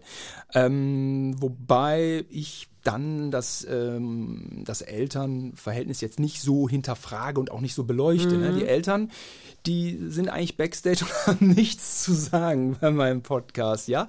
Und das genießen die Kinder halt auch so, ja. Das geht halt um sie. Und äh, und, äh, und so, die plaudern jetzt so aus dem Freien heraus. Und ähm, ich, ich glaube, also das, das, es, es gibt einfach super Kinder, ist überhaupt keine Frage, super viele. Ich habe das Glück, mit ihnen zu sprechen. Mm, In, ich glaube, in einer Familie muss man ja auch mal ein bisschen aneinander vorbeileben, weil man auch irgendwie sein eigenes Ding machen muss, ja, um seine Persönlichkeit zu finden, weil man auch vielleicht kaputt ist, die Eltern auch irgendwie kaputt von der Arbeit. Kaputt im Sinne von müde. Müde. Achso, nee, genau, genau, nicht kaputt. Ja, es ist kaputt und Familie ist ein bisschen schwierig, gebe ich dir recht, ja. Und äh, dann ist so diese Kommunikationsebene, dieses Ding, ich bin dein Vater, was kann ich eigentlich besser machen? Die ist vielleicht nicht so gegeben, nicht? Weil man auch als Vater immer auch irgendwie ein Stück weit Sicherheit vorleben möchte. Also ich habe äh, nie so viel moderiert in meinem Leben wie seitdem ich ein Kind habe. Ich moderiere den ganzen Tag. Was heißt denn moderieren in dem Kontext? Ja, jetzt ziehen wir die Jacke an, dann ziehen wir die Schuhe an, wir gehen mal da rüber. Ich muss dem ja auch irgendwie die Welt erklären, ja. Ich, und, und das, das muss ich, wenn ich irgendwie so beim Fernsehen irgendwas moderiert habe, muss ich irgendwie nicht halb so viel erklären. Und da muss man schon viel kommunizieren, viel verbalisieren. Ähm, und das auch am besten ohne meine ewigen Gedankensprünge, bei denen die Leute nicht mitkommen. Also es, man muss klar formulieren, nicht? Man muss wissen, was man möchte, um das vorzuleben. Und ich kann jetzt in meinem Podcast so das alles fallen lassen und kann einfach nur so sprechen, ey, was ist los? Wie geht's? Was geht denn ab? Also wir, ne, wir porträtieren auch und ähm, und es ist für mich was ganz anderes, wenn ich irgendwie die Gespräche führe, so, dann bin ich in, interessiert, aber wenn man es dann so später hört, ey, ich, äh, ich wundere mich auch echt über die Kinder, was darüber kommt. Kulzawasch hast du mitgebracht. Ja, Alle in einem. Ja. Wenn Sie jetzt, ich wiederhole mich jetzt, ja, ja, ja, äh, die Hörbar äh, abonniert haben als Podcast, dann erinnern Sie sich möglicherweise an das Gespräch. Der war nämlich wirklich ein, ein, guter Gast, Kulzawasch. Es war ungefähr, ist ungefähr so sechs Jahre her, vielleicht? Nee, sagt Miriam. Das ist eine Doch. Weile.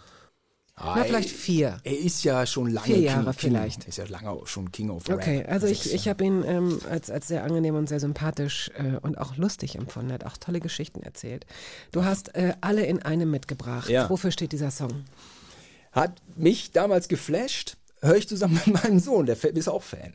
Alle, Papa, mach noch mal alle in einem an. Sind wir Fan. Kann er, äh, findet er geil.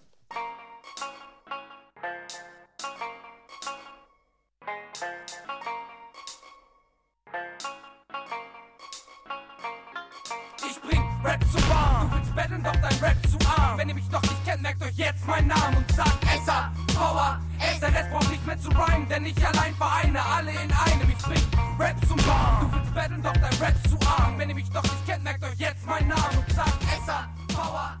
Der Rest braucht nicht mehr zu rhymen, denn ich allein vereine alle. Der Entertainer und Comedian Simon Gose-Johann ist heute hier zu Gast. Äh, Und wir sprechen über seinen neuen Podcast How to Dad. Die erste Episode ging am 25. März online. Ähm, Nun ist ja dieses Thema, du hast ja ein, ein großes Thema ausgesucht, ein weites Feld äh, mit vielen, vielen, vielen Facetten. Wie hältst du es persönlich? Glaubst du, dass Eltern auch Freunde des Kindes sein sollten? Ja, das ist so eine Frage, die man sich natürlich dann mal stellt. Also man sagt ja, dass die Eltern der Fridays for Future Generation die Freunde ihrer Kinder sind. Ähm, das ist ja auch nichts Schlechtes. Bei mir ist aber so, ich habe jetzt keine Angst davor, nicht sein Freund zu sein in einem Moment. Ich glaube, wenn ich mich davon abhängig mache, dann wird es ein bisschen schwierig. Also ich muss nicht sein Freund sein, ich bin sein Papa. Ja. Aber wir haben, muss ich auch sagen, sehr viele freundschaftliche Momente und das, das genieße ich auch, auch total. Er fährt jetzt seit gestern BMX und ich fahre ja auch gern BMX. So, wir fahren morgen, machen wir eine kleine BMX-Tour. Mal gucken, was, weiß auch noch nicht jetzt. Keine zehn Kilometer so, ja, aber super, ja.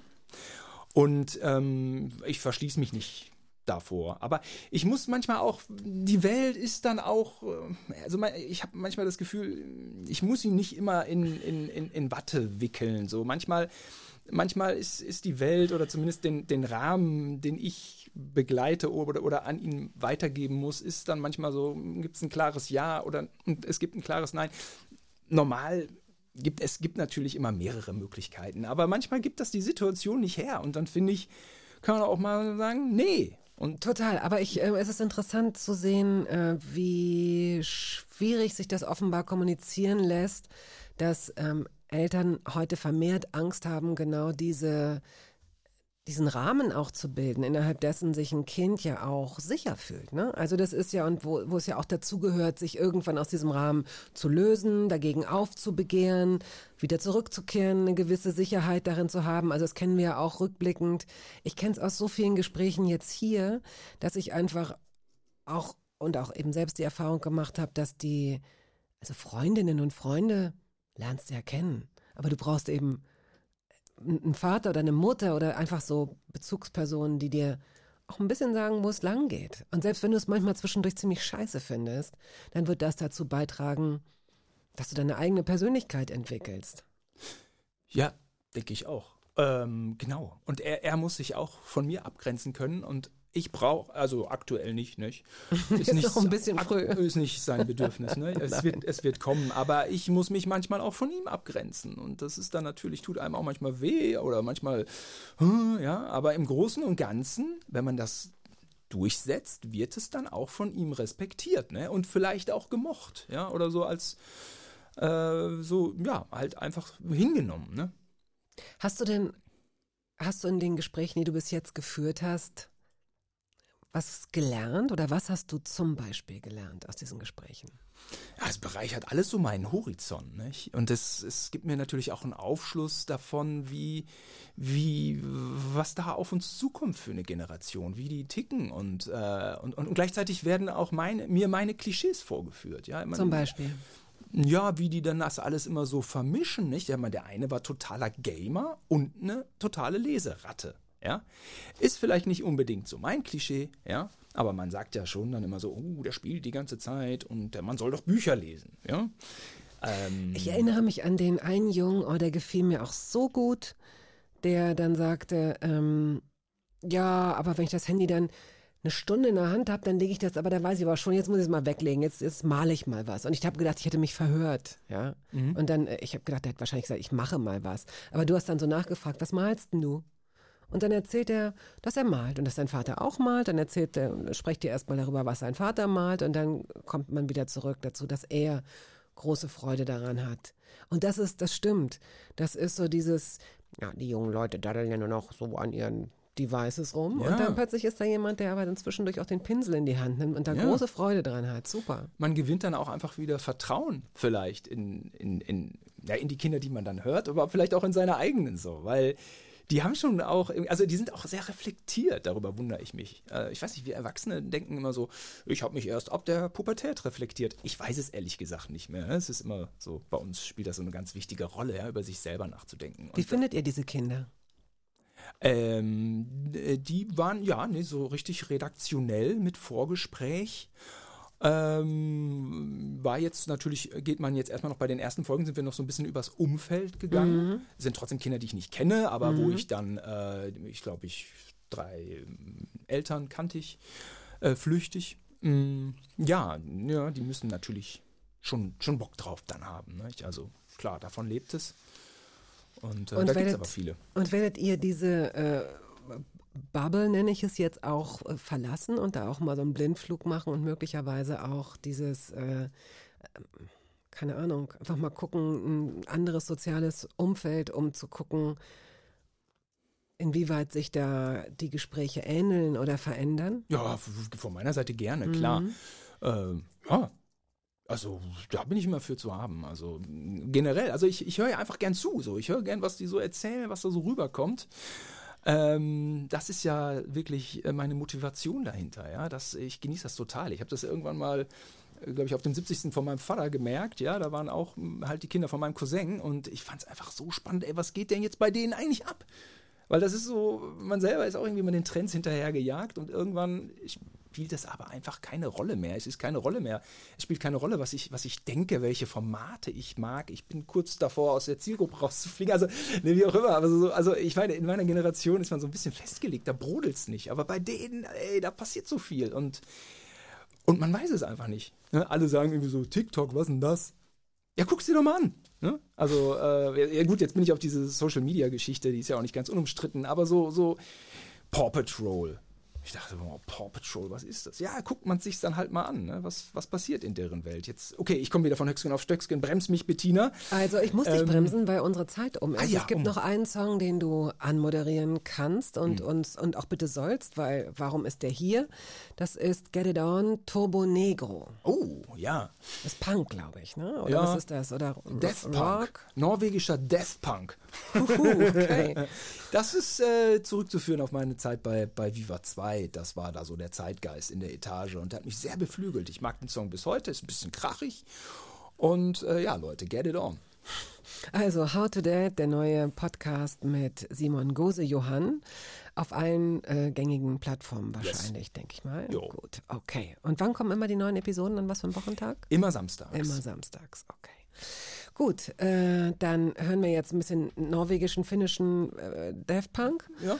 Und äh, ich danke dir für all deine Geschichten und viel Spaß mit den Kindern und überhaupt im Leben. Dankeschön. Und, äh, vielen Dank, dass ich hier sein durfte und, und, und nur das Beste zurück. War Danke. Super. Vielen Bis Dank, bald. Bettina. Tschüss.